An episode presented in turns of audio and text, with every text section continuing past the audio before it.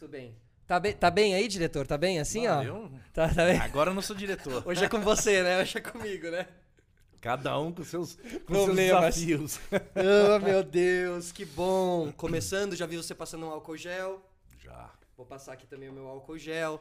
Estamos gravando em meio à pandemia, mas hoje recebemos aqui David Sherman, Cá que, assim, é, a gente vai falar um pouco do, de, de todo o seu rolê e a sua jornada com navegações e expedições com a família Sherman e tudo mais.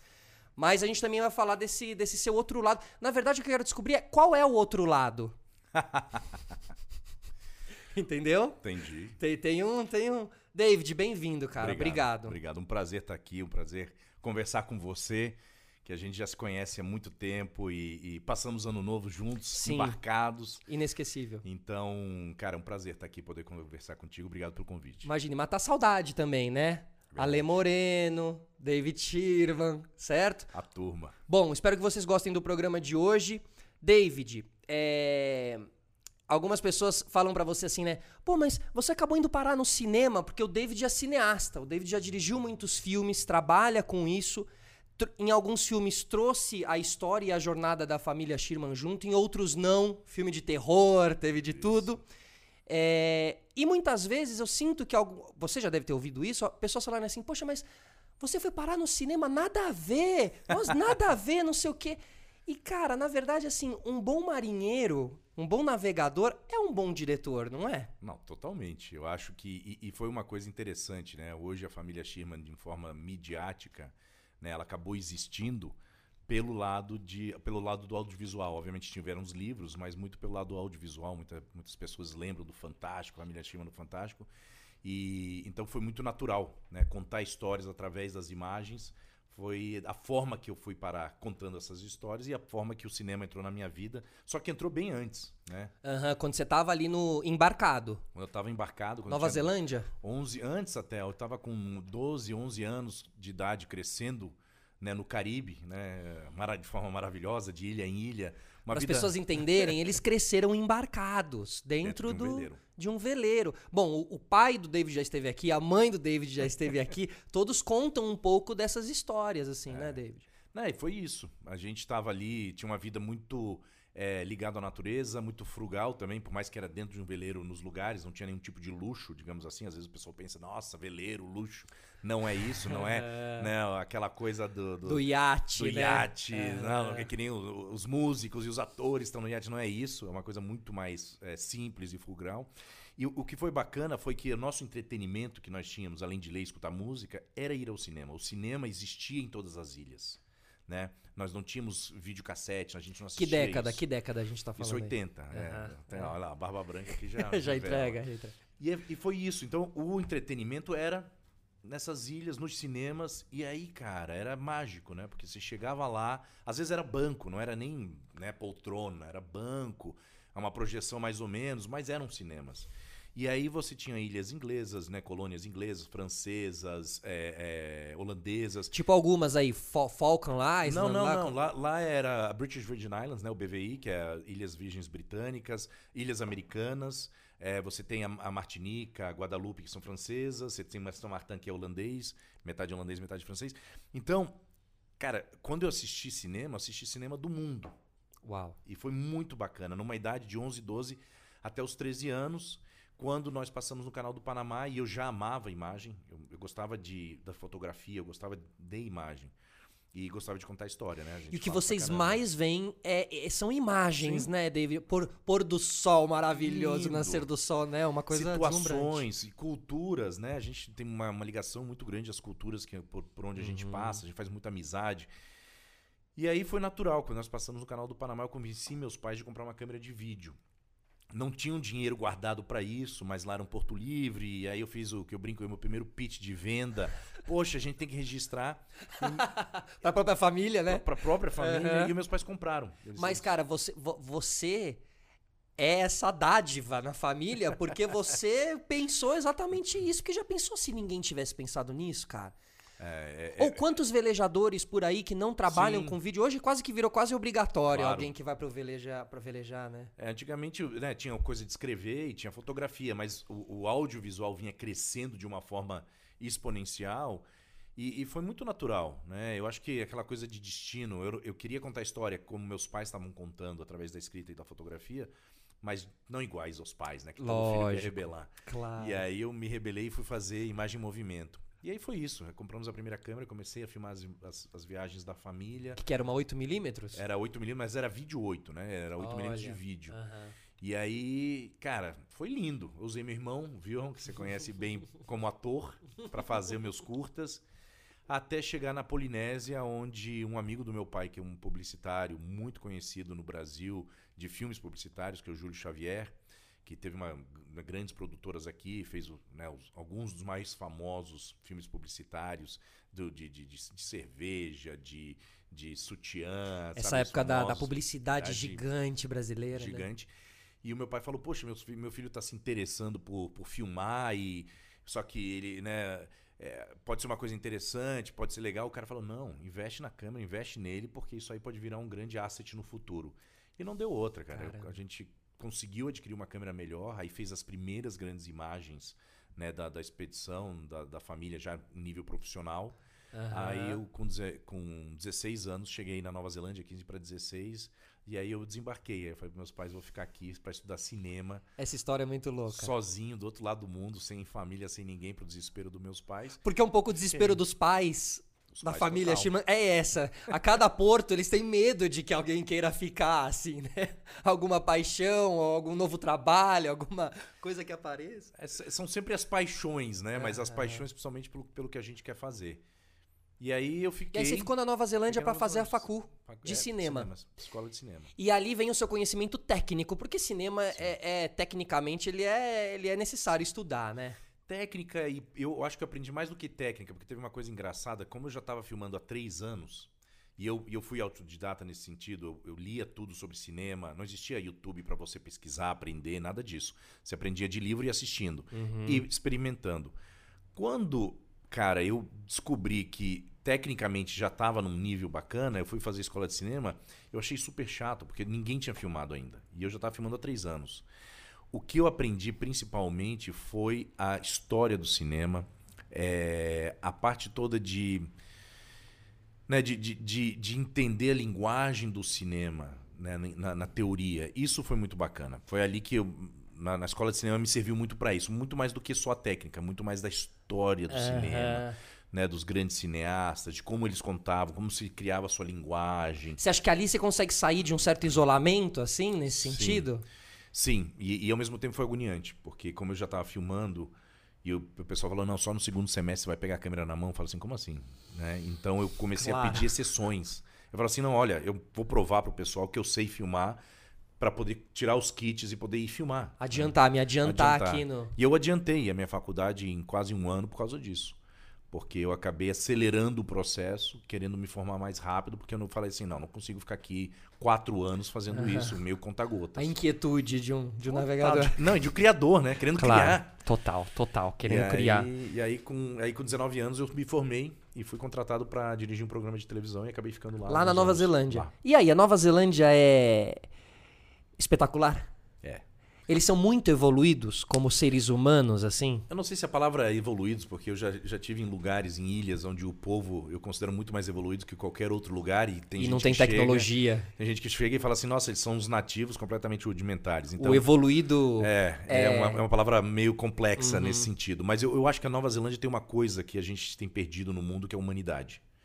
Então, o neozelandês, ele culturalmente já cresce pensando no próximo. Então, eles vivem dentro. Eu brinco que é uma, é, é- é uma. A minha teoria de que são comunidades que nem viver num barco ou que nem viver numa ilha. Você decodepende um do outro num pequeno espaço. E se não tá bom para todo mundo, não tá bom para ninguém. Então, é o que deveria acontecer no planeta Terra, porque o planeta Terra é como se fosse uma ilha flutuando no universo. Maravilhoso. Só que é, é- é- eu, eu tenho essa teoria, cara. E, e aí, quando você vê esses países que conseguem implementar isso dentro da sua cultura, você começa a entender que o país é bom para todo mundo e tem que ser bom para todo mundo. Então aí você tem um nível, obviamente, de escolaridade, um menor nível de corrupção no planeta é, é, é da Nova Zelândia. Você tem essa coisa da, da, riqueza e da pobreza, tem uma linha muito tênue, né? De, de, de não é aquela a disparidade, né? Uhum. Muito, muito próxima. Então, é, claro, você chega num país desse, você se apaixona, né? Tem seus problemas, obviamente, né?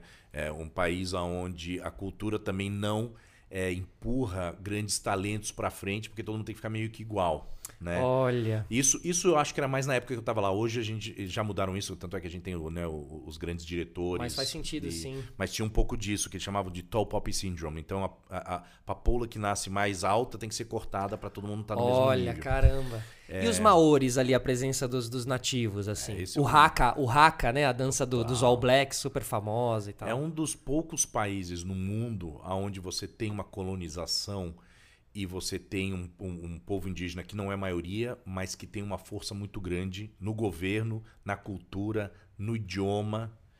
E eu acho que Teve Você tem maores no governo. Sim. E algumas Quase que obrigatório, não são é? São obrigatórios. Uhum. Algumas cadeiras é, são obrigatórias, principalmente que tem ligado com a natureza. Claro, é como se o nosso ministro do meio ambiente fosse, fosse quase que obrigado indígena. que fosse Exato. um indígena. Exatamente. E que faz todo sentido. Total.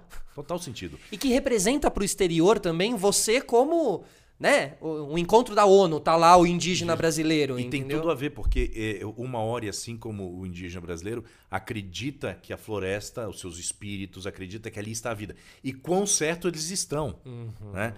É, eu acho que a Nova Zelândia teve uma sorte, digamos assim, histórica, é, porque a colonização, que nunca é uma coisa positiva, quando ela aconteceu, já era 1800 e pouco. Então, a, o, o, né, nós é inglesa, essa colonização é, é inglesa. inglesa. Uhum. Nós fomos 1500. Até 1800, muita coisa mudou né? E o mundo já estava começando a vir com uma outra ideia. Então, já quando chegou lá. E outra coisa também é que os maores sempre foram muito guerreiros. Eles não foram como os, os, os, os aborígenes na Austrália, uhum. que foram muito pacíficos. É, os maores lutaram e mataram muitos ingleses ah, e não é? aceitaram a, a, de forma fácil a colonização. E aí, tanto é que existe um tratado que se chama Waitangi Treaty, que foi um tratado que a gente brinca, né, na Nova Zelândia, os maores falam que é para inglês ver, que foi um acordo né, entre os maores e os ingleses para ter paz e que dentro desse acordo muita coisa não foi cumprida depois, inclusive de divisões de terra e tudo mais. E até hoje tem protestos para honor the treaty, né? Venham honrar, honrar o, tratado. O, o, tratado. Mas o, aos poucos uma coisa que aconteceu foi que, é, principalmente a partir dos final dos anos 80 para os anos 90, uma valorização da cultura local não tanto valorizando o colonizador inglês. E aí o censo, me lembro uns anos atrás. O, censo... o Haka fala, o Haka é um o pouco é isso, isso, né? É uma Você está assistindo um jogo de é. rugby transmitido na ESPN, super internacional. Jogo inglês. Jogo inglês, é verdade. E você tem os caras mantendo uma tradição São incrível. Maori. É. E aí o, e, e, o bacana é isso, eles, eles conseguiram hoje integrar o, o, o, a, o Língua Maori tem, é obrigatório na escola em, em um ou dois anos é obrigatório. Então imagina que legal nós aqui falando Tupi-Guarani, né, Tupi-Guarani que foi a, o idioma mais falado entre né, é, no Brasil. É, a outra coisa, os caras chegam e falam assim, é, quando você vai migrar para Nova Zelândia como imigrante, uhum. você faz um juramento à rainha da Inglaterra, porque ainda está no Commonwealth inglês, por mais que é uma coisa mais figurativa, não é uma coisa de, de controle de governo e depois você faz, você tem um, umas boas-vindas para qual tribo se você que você vai ah, fazer é? parte. É. Qual iwi. Então qual tribo você vai fazer parte. Então é uma coisa muito dentro da raiz até para quem imigra para o país. Entendeu? Agora, essa imigração de vocês para o país, uhum. porque você imigrou de certa Isso. maneira, tá, mas, mas a entrada de vocês na Nova Zelândia tem uma história do, do, dos mastros, não foi isso? Na sim, Nova... sim, sim. Vocês passaram um aperto brabo ali. Passamos. Na verdade, foi quando meus pais partiram e eu fiquei. E aí eles perderam. Foi a... Até então tinha sido a pior tempestade. Ah, você fica, eles fico, vão, e aí eles passam por essa situação? É. Caramba. Eu, eu era pé quente, entendeu? saíram, total, pé total, quente. Total. E aí eles passaram a pior tempestade, que foi né, o, o relato assim, impressionante, que eles conseguiram voltar. E aí tem é impressionante. A, a marinharia na Nova Zelândia, por ser uma ilha, porque os maores já eram marinheiros, grandes navegadores do Pacífico, Olha. os ingleses marinheiros, então a cultura ficou bem marinha. De, de velejar é super é, corrente na Nova Zelândia. Tanto é que você tem o rugby, né, você tem é, é, o cricket e você tem a vela, como três esportes principais. E são campeões do mundo várias vezes. Ser assim. aqueles campeonatos da Rolex lá, daqueles. Isso não, tem um que se chama America's Cup, mais que tem um nome que chama America's Cup. É a Copa do Mundo, tá acontecendo agora Ah, na Nova é? Zelândia. Ah, é. E, cara, tecnologia, assim, fenomenal. Os barcos são lindos, né? Barcos Os são veleiros lindos. são Não, lindos. Barco de 60 milhões de dólares, assim. Barco não é, não é barco. Aquilo ali é Fórmula 1. E é, é rápido, né? é rápido. Aham. O barco tá andando Vazio. a 100 km por hora. E por dentro é tipo vazio, Não tem né? nada dentro. Tem nada. Eu vi uma foto da privada, como os caras fazem lá. Não, esse, nem privada tem. Esse, esse barco, ele, se você olhar, ele parece um barco, parece um carro de Fórmula 1 gigante. E agora eles navegam em foils. Eles decolam da Você tá água, brincando. navegam em foils. É Que nem aquelas pranchas de maluca. surf que às vezes você vê uns Isso. vídeos do cara Mas ali. aí é um barco que eu tô falando de 20, 25 metros e o cara. E aumenta muito a aquilo. velocidade? Nossa, o barco anda 100 km por hora. É uma coisa maluca. Sem motor. Sem motor, só. Ah, Maravilhoso. Agora, David, é, você tava falando de, de invasões, né? A gente tá falando muito de cinema aqui, de invasões, na verdade, de, de domi- dominações, né? Dos estrangeiros e tal. O filme mais é, marcante que eu já vi sobre dominação é Apocalipto, cara. Sim. Do Mel Gibson Sim, ali. sim, sim, que sim. filme. O que, que você acha do Mel Gibson como diretor, assim? Ele é meio incompre... Ele é meio tido como um, um louco, assim, um, Não, um eu- eu inconstante. Eu acho que todo artista tem um pouco de louco porque ele quer contar histórias e ele tem várias coisas dentro dele. Australiano. É, mas eu acho que todos nós que criamos tem algo. Alguns conseguem controlar um pouco, outros não conseguem controlar. Ou a gente consegue controlar um tempo. E tem horas que a gente extravasa. E lógico, tem alguns que, que exageram na- em extravasar. Aham. Mas quem sou eu pra julgar? É, eu acho que o Mel Gibson ele é um gênio porque como ator ele foi um gênio. Ótimo. né? Ali nos anos 90 ele foi Máquina um- Mortífera, nossa, Mad. Max, o primeiro Mad Max, incrível. Foi o é. que fez ele, né? Naquela é, época. Verdade. É, depois ele conseguiu fazer uma transição para né, pra direção, fez filmes, né? O, o do Cristo, Paixão de Cristo. Filmes muito fortes, Muito. filme muito. Com um pouco diálogo. E, e- e muito visceral, mas uma visceral hollywoodiano, né? Sim. É, ele conseguiu misturar uma coisa ali que era um pouco difícil. Ou, ele, ou, ou o filme era muito arte visceral, ou ele era muito hollywoodiano. Ele trouxe uma realidade para filme hollywoodiano. Esse último, que eu não vou lembrar o nome agora, do menino que salva várias pessoas durante a guerra, né? Numa ilha do Pacífico. É, é impressionante, assim. Tem cenas ali de, de guerra que você não viu em vários outros filmes, porque é muito visceral.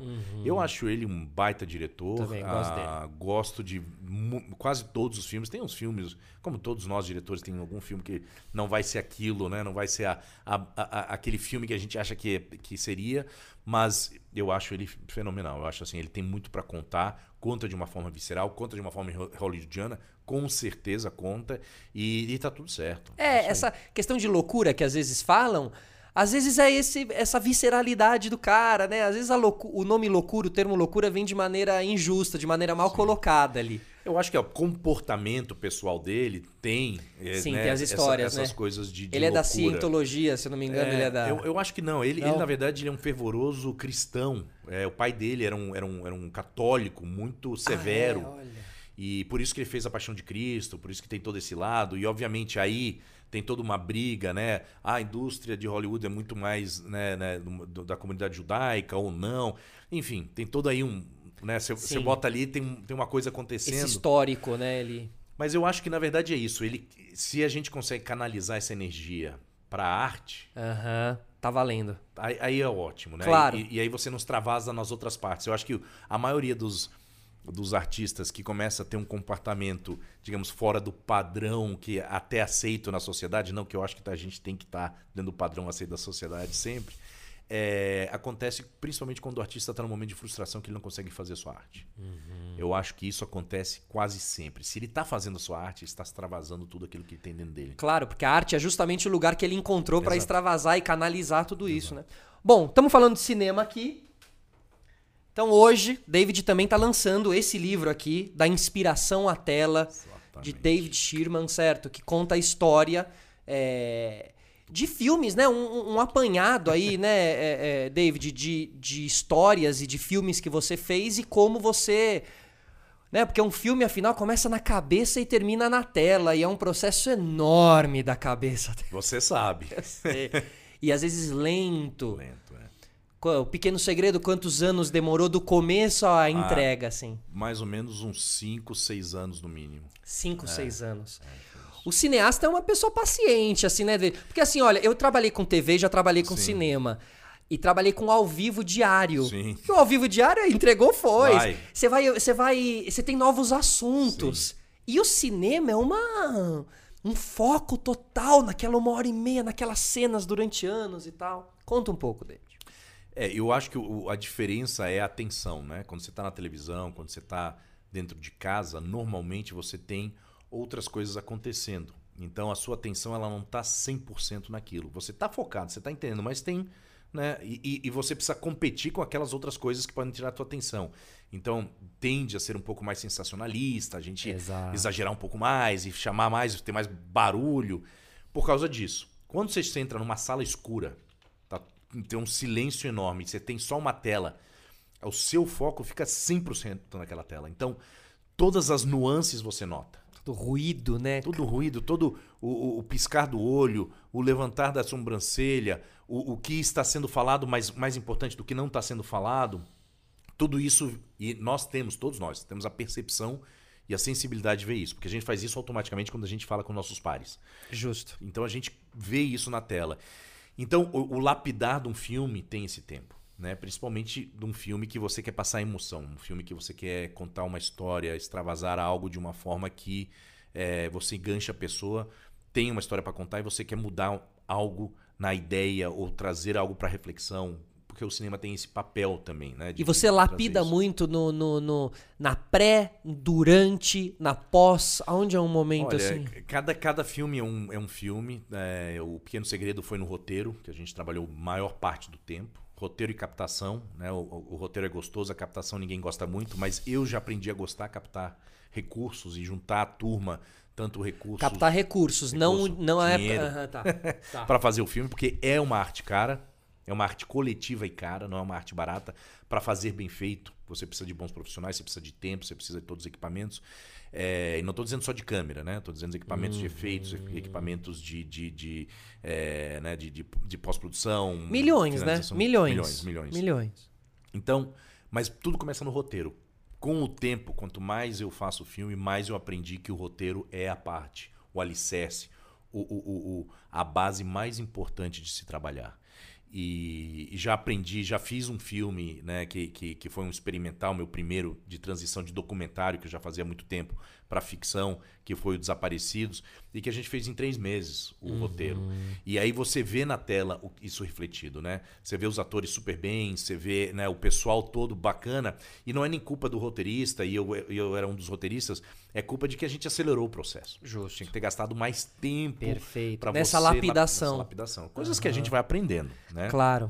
E, e aí tem horas que você chega a um roteiro perfeito, já feito, que é o caso do meu próximo filme, que é Alepo, que ele já está num passo super adiantado, que alguém já gastou dois anos escrevendo o roteiro, e aí você recebe quase como um presente. E aí você olha e fala: "Ah, Meu Deus do céu, tem que fazer isso. São aqui." caminhos diferentes, né, pro diretor, assim, né? Quando você cria ali desde o começo, quando você recebe. Você recebeu um roteiro, quantas páginas tinha quando você recebeu o primeiro Alepo? 110. Alepo ou Alepo? A- Alepo. Alepo. 110 páginas. Acho que a gente até. Você tava nas primeiras leituras, acho que a gente Sim, tava ali embarcado, barco, né? Exatamente. E aí, a partir desse primeiro contato, assim, como que é o seu trabalho? Você tá junto com, o- com o roteirista ali, já lendo, já imaginando o filme? É, como que. Eu, eu- até engraçado essa história quando chegou Alepo na minha mão, que foi através de um amigo, Fred, que é um publicitário e que, que, que, né, conhece muita gente, e me mandou o roteiro falando assim: David, tem um baita roteiro aqui super legal que você tem que ler, é incrível, já ganhou prêmios e tal. Eu falei assim: mas você não tem nada a ver com cinema? Como, como, como que você sabe que é um roteiro bom? Você leu? Ele falou assim: não. Falei, então como é que você sabe? Não, eu sei porque me falaram. Ela falou assim, meu amigo, você é um publicitário, você vende qualquer coisa muito bem, né? Você vende o, o que for. E ele, mas ele foi muito genuíno, e aí o Fred me ligava toda semana perguntando se eu lia o roteiro. E, e depois do Pequeno Segredo, né, que é o, o- o livro da, da, da Inspiração à Tela, conta a história principal do. conta a minha jornada inteira, mas principal do, do, do Pequeno Segredo. É, todo mundo, como ele foi né, pra representar o Brasil no Oscar e não entrou no final pra, como um dos E selecionados. o Pequeno Segredo tem uma equipe enorme, cheia de gringos, né? Sim, um brasileiros, filme bem gringos, internacional. filme assim, muito também. internacional. É, todo mundo fala, me manda roteiro agora, dizendo assim: esse é pra você ganhar o Oscar, né? Então já virou bordão na minha vida que cada pessoa que me entrega um, um roteiro fala assim: esse é pra ganhar um Oscar. E a sua busca é escolher esse um roteiro que você vai Não. querer trabalhar? Não, não, eu não, eu não tenho. eu- Primeiro que não, não tô fazendo filme pra ganhar o Oscar, eu tô fazendo filmes pra contar história. E, e aí, mas o pessoal entrou nesse, nessa, nessa, nesse, né? Agora é pra. assim, gente, se for. Já tá na linha de for, chegada, né? Calma, tem um processo inteiro. E aí eu acabei lendo é, o roteiro, as primeiras é, 20 páginas. E eu sempre tenho uma regra. Chegou na 25 se o roteiro não me pegou, eu mando o roteiro embora. Que é a pra primeira mim. meia hora do filme, vai? Meia 25 páginas. E, e ali eu, eu preciso me conectar. E eu me conectei, mas de uma forma muito leve. A história de dois meninos né, da Síria, de, da cidade de Alepo, que eles estão. Tem uma, no começo era assim, tem uma relação super bacana, bonitinho. Me lembrou aquele ah, Kite Runner, né? O Empinador de Pipa, não lembro como é esse nome em português desse filme, que era de um livro famoso. Falei, ah, fofo, mas não é pra mim. Né? Aham. Aí eu liguei pro, pro Fred falei, Fred, não é pra mim esse, esse. Ele falou assim: não, não. Como assim não é pra você? É fenomenal. Falei assim, tá, depois você lê e aí você me conta. Ele falou assim, mas até que página você leu? Ele sabia. Aí eu falei, até a página 25. Aí ele falou assim, então leia até a página 30. Porque o filme dá uma virada. Eu falei assim, bom, você não leu, mas você sabe bastante. Sobre o... Aí eu li, só que não era 30, era 34. E tem a Que virada. E, a- e que virada, meu amigo. É mesmo? O filme dá uma virada que eu acabei de ler o, o roteiro às duas da manhã, chorando, emocionadíssimo, falando, putz, lá vou eu contar outra história, sabe, sobre criança, passando por momentos super né, desafiadores, mas e uma história... o Pequeno Segredo conta, Conta né, a a história história da da Cat, da Cat, que era a irmã do, do David, É. da, da família. E aí, e aí me apaixonei pela história. E aí o que aconteceu? Lógico, né? A primeira coisa, vi a história na minha cabeça, me encontrei meses Se passa em depois. que época o, o filme? Logo depois do Arab Spring, da, da, da, da- do Primavera levante da Primavera Árabe. árabe. Porque Bem no a- comecinho do Alepo é uma cidade da Síria e que, assim, sofre muito com as Até guerras hoje. civis até hoje, né? E É tem uma- histórias é. e imagens, se você entrar no YouTube, tem Nossa, imagens dramáticas é. de Alepo, assim, né? Foi bem no começo do conflito, que é o conflito né, do, do- do- de- dos rebeldes, que inicialmente eram os rebeldes e o Assad. Assad. E aí você tem o- uma cidade que é dividida ao, ao meio, quem é pró e quem é contra, e aí você tem lá o bombardeio de um lado, bombardeio do outro, enfim. É uma cidade que é linda. linda, não, já foi referência no mundo várias vezes. E tá destruída. Tá destruída, tá destruída. E aí, eu falei assim, bom, eu não quero fazer um filme político, eu quero fazer um filme sobre crianças, porque me pegou muito essa, essa, essa parte de crianças é, pegas numa situação que elas não têm controle. E aí, como que elas saem disso? E, e- e mais importante, esses meninos se tornam refugiados. E aí, como que a gente está recebendo esses refugiados? e Muita gente rejeitando refugiados sem saber nem da metade da história. Então, isso aqui é tipo assim, essa é a metade da história, né? Perfeito. E, e quando eu, logo depois, né? que eu tem tava- imagens também sobre essa. Não, e eu li, né? aliás, quando eu tava lendo o roteiro, eu tinha. Eu acho que foi logo antes de eu ler o roteiro, tinha aquela história famosa, aquela imagem famosa do menininho. A sírio, criança na beira da na praia. beira da praia. E, aí o meu filho tava com a mesma idade. E aquilo tudo, né? Arrepio. Aquilo tudo conectou. Eu falei assim, cara, eu tenho, tem, a minha missão é contar essa história de Caramba. alguma forma. E. Mas o fato de ser um filme que se passa na Síria É. e tal, você não ficou tipo, como é que isso ficou? Falou, meu, será que eu vou conseguir realizar essa Eu, loucura? eu pensei assim, eu pensei ao contrário. Eu falei assim, esse é um filme que eu consigo realizar porque eu vivi em muitos lugares. Tá, justo. Então eu tenho uma visão do mundo de compreensão de que assim, o que me falam daquele lugar de um jeito, eu não vou aceitar, eu vou ter que preciso entender mesmo com as pessoas de lá, né? Então a primeira coisa que eu fiz foi me juntar com a comunidade de refugiados sírios aqui no, em São Paulo. E aí eu tenho dois amigos hoje, né, sírios refugiados, um especial, o Abdul, que virou consultor, virou e, e um é de Alepo e o outro não. O outro é, é- mas morou a família toda em Alepo. Inclusive um tinha acabado de conseguir trazer a família. Então são Pra pessoas cá? para cá pro Brasil, então, refugiados. Então, Caramba. cara, eu consegui entender como é que era aquilo. Claro, não é mar, não é na beira da praia, coisa que eu estou acostumado a contar histórias. É, é no meio de um. É mais cinza, né? Um filme mais é, cinza, assim. mais- ma- é mais deserto, né? É Justo, mais deserto, mais é mais. ali, é, e, e mais destruído. Mais, tem, lógico, toda a cidade, né? Que tá em guerra tem esse tom mais Poeira, né? cinza, de poeira. Mas eu, eu me senti muito pronto, porque se você conta de uma forma de uma história universal, com a verdade cultural, que isso tem que ter. Tem que ter muito cuidado. Não é a versão brasileira, americana, ah, da Arábia Saudita sobre. Tem que ter muito Alepo. cuidado nisso. Tem que ter muito Isso é uma grande preocupação sua, assim. enorme. Aham. Tanto é que os dois meninos que a gente está escolhendo são. A gente quer que sejam de Alepo. Caraca. De lá, refugiados de Alepo. Caraca. É, a gente está buscando atores sírios para estarem na história.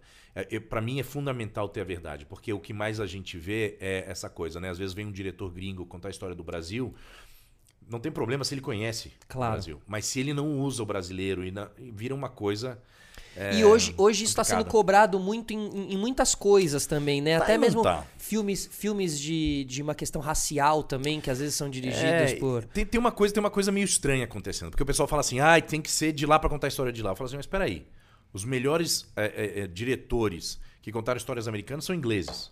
Né? O, o, o, o, cara que fez Brokeback Mountain, Aham, uma história é super americana, é, é uma pessoa da. da é, Asiática, ele é sim, asiático, sim, sim, né? Eu, eu tive com ele. a- gente, o Lee, o. Daqui a pouco vem o, vem o nome da, da. Taiwan. Ele é de Taiwan. Ah, é, ele é de Taiwan. Taiwan. caralho. Então, assim, é um chinês fazendo, taiwanês fazendo a história De cowboys. de cowboys gays, gays, nos Estados Unidos. Então, assim, não existia tanto esse protecionismo, né? Você tem um diretor inglês, como Alfred Hitchcock, fazendo histórias americanas. Total. E vice-versa. O pessoal começa a ficar um pouco mais preocupado quando você fala de outras culturas, né? E eu falo assim, ok, a preocupação é válida, mas se esse, o diretor ele se, né, ele, ele entra nessa cultura, mergulha? ele mergulha, cara, aí não tem isso. Claro, claro. Não Não é uma questão ser. geográfica, é uma questão de mergulho. E, e principalmente de contar uma história universal. E eu falo isso. Eu falo assim: a história dos meninos de Alepo é a história de qualquer comunidade que tem violência no Brasil. É uma guerra civil, é uma guerra que acontece diariamente. É, é- é- é a história que eu vi acontecer em alguns lugares do mundo.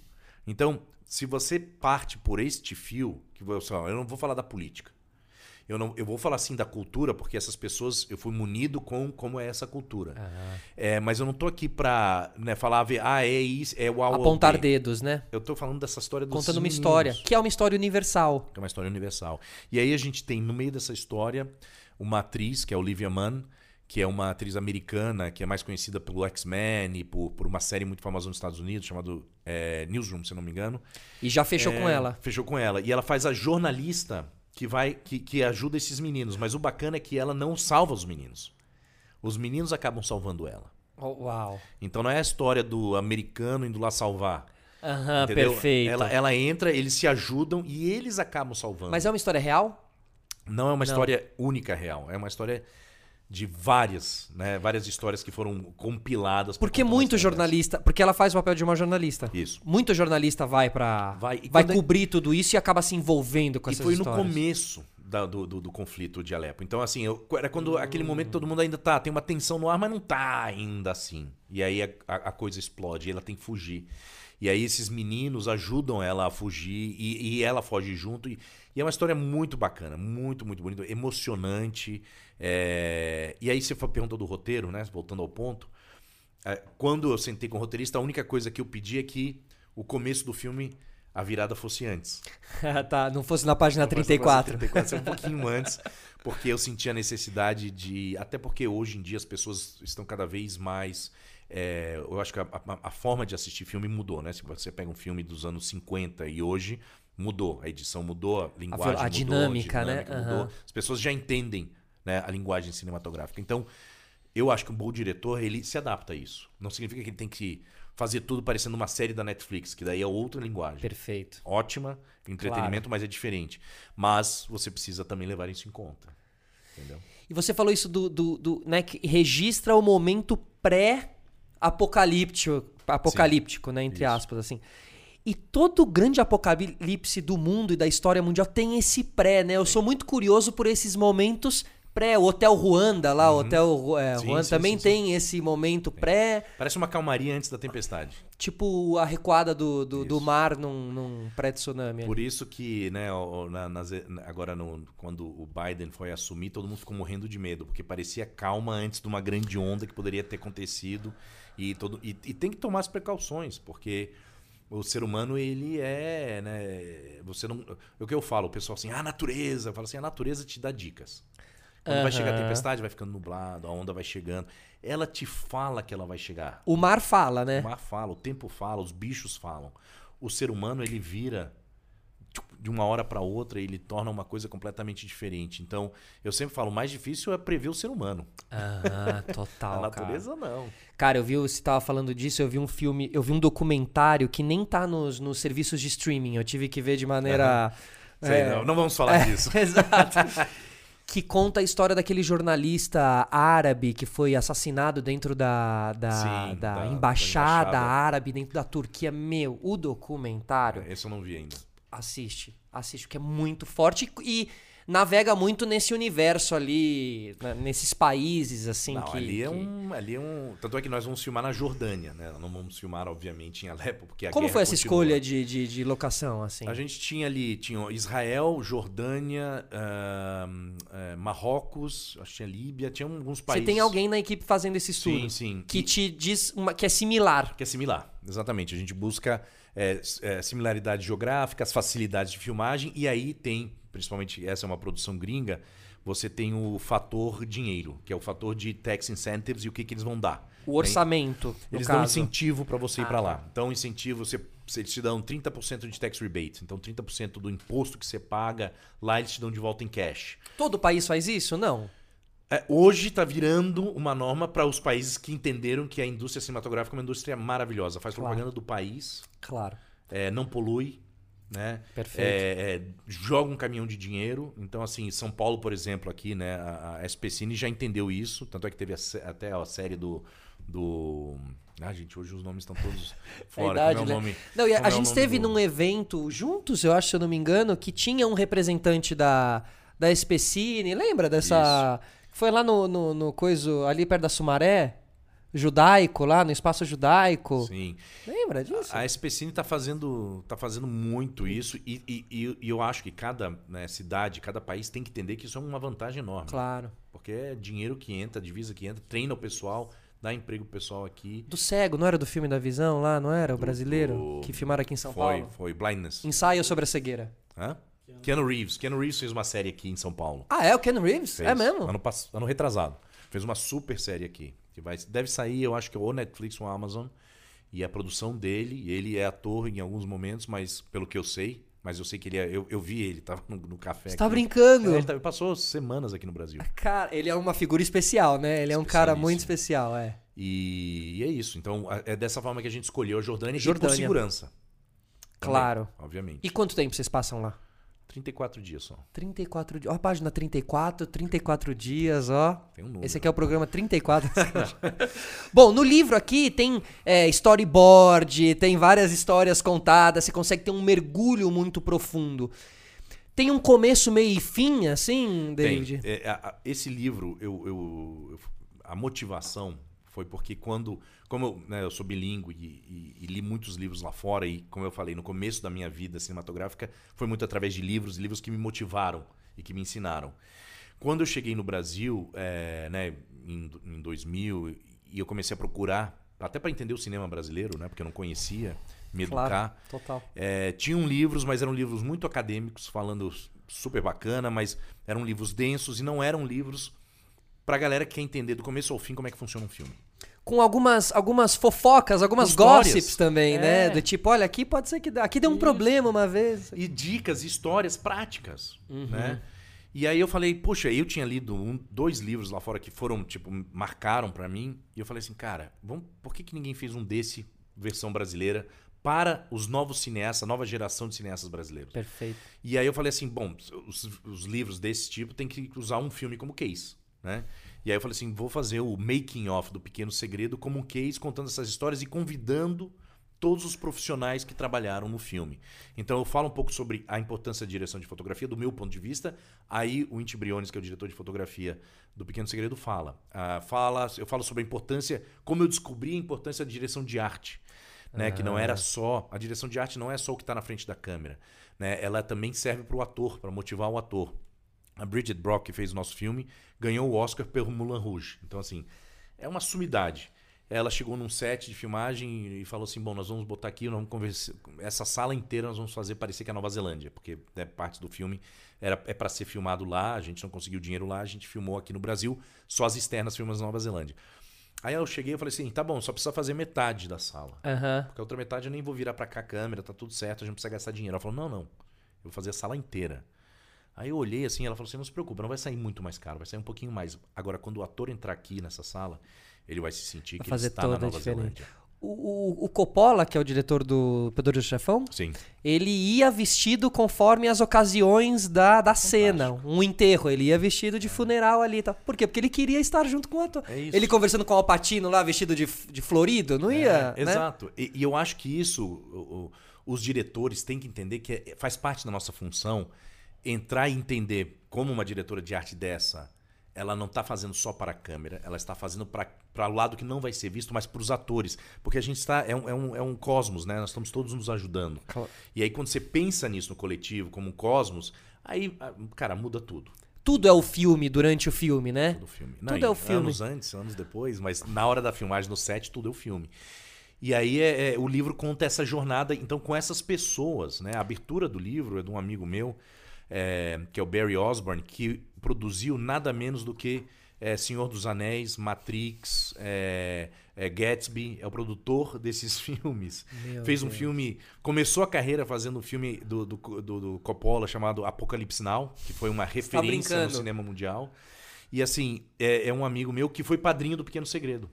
Ele esteve no set do Apocalipse Now. Ele esteve, ele ajudou a organizar o Apocalipse Now, que foi uma loucura. Né? Total. Tipo, doideira. Tem um Explodir documentário sobre isso. Então, que é, que é que, é, que é isso que a gente tá falando também. O ator tem que estar apavorado, então Tem. apavora o ator. E, e- e vale a pena, aliás, assistir o documentário. Foi a esposa do Coppola que fez sobre o, a fazer, fazer esse filme. E ele começou a carreira fazendo esse filme. Então, assim, um cara que tem só grandes filmes na carreira, tanto comerciais quanto artísticos, e virou um amigo. é, por coincidência, ele também gosta de navegar, gosta de mar e tudo mais, obviamente. Fez os filmes da Nova Zelândia, como Senhor dos Anéis e tudo mais.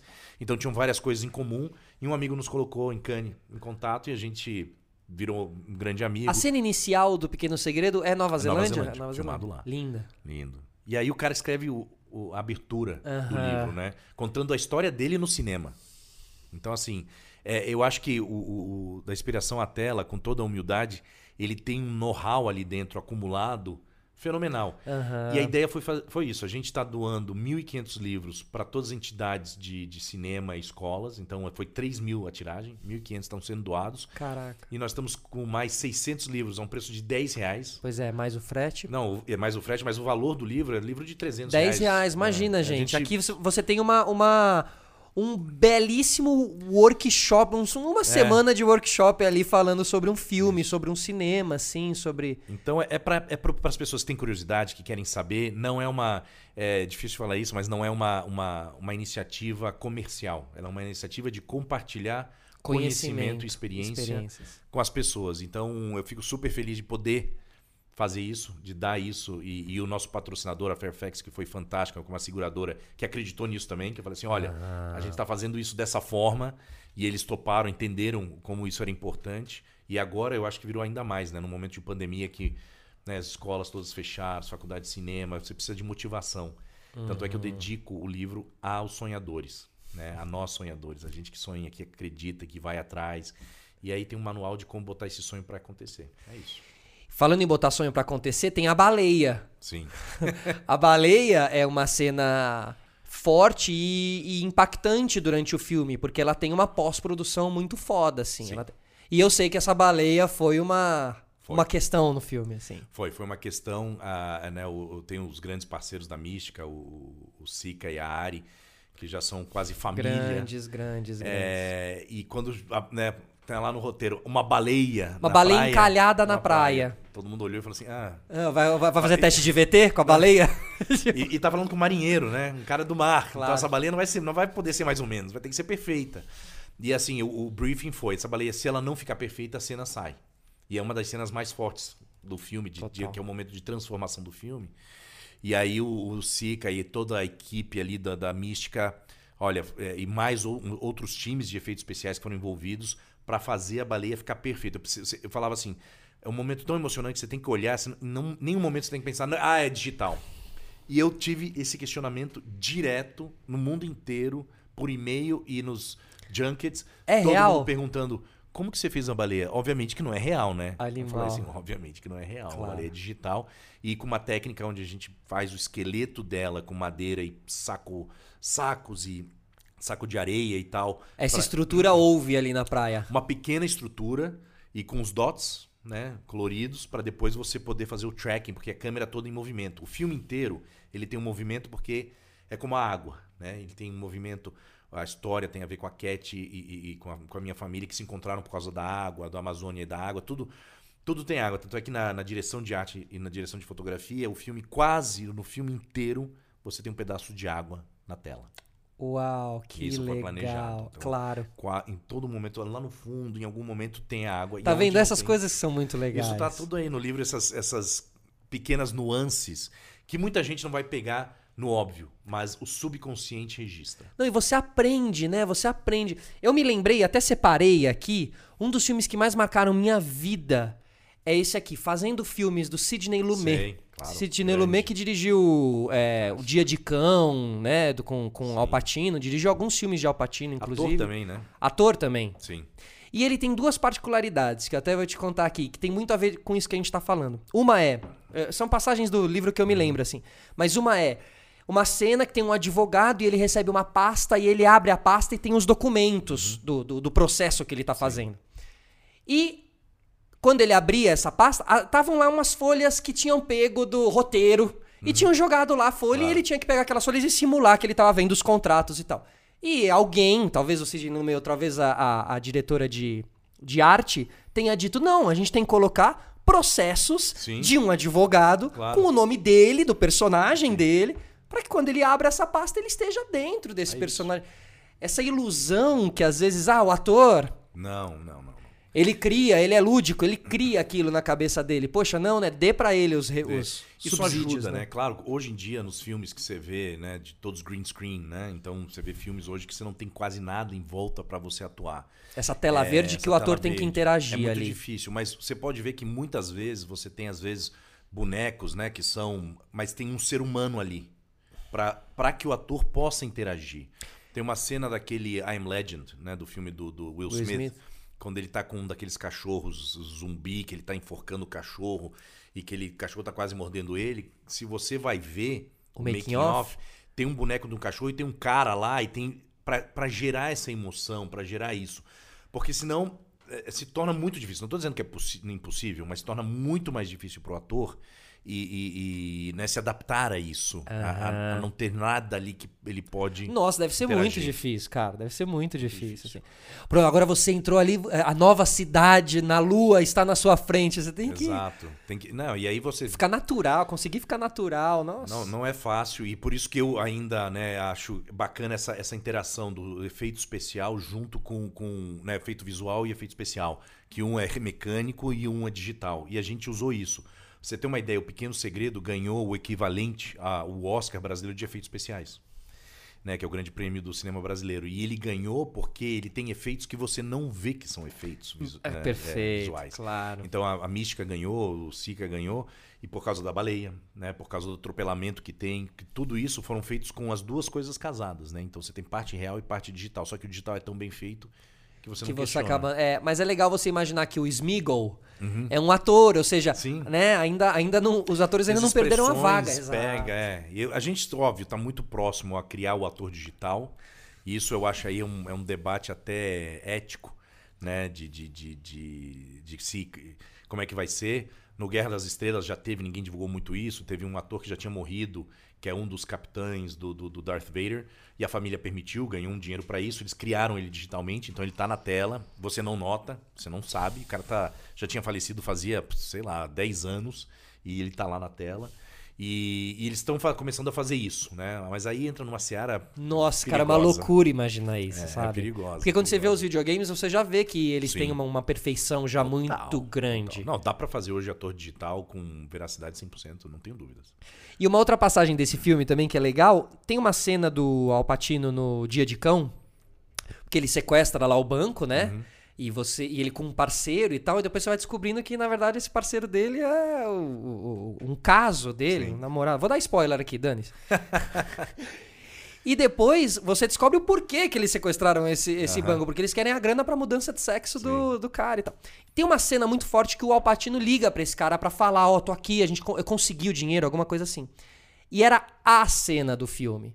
E produções de filme, equipes de filme são grandes, né? Os estúdios, Sim. o estúdio é grande. Muita gente e tal.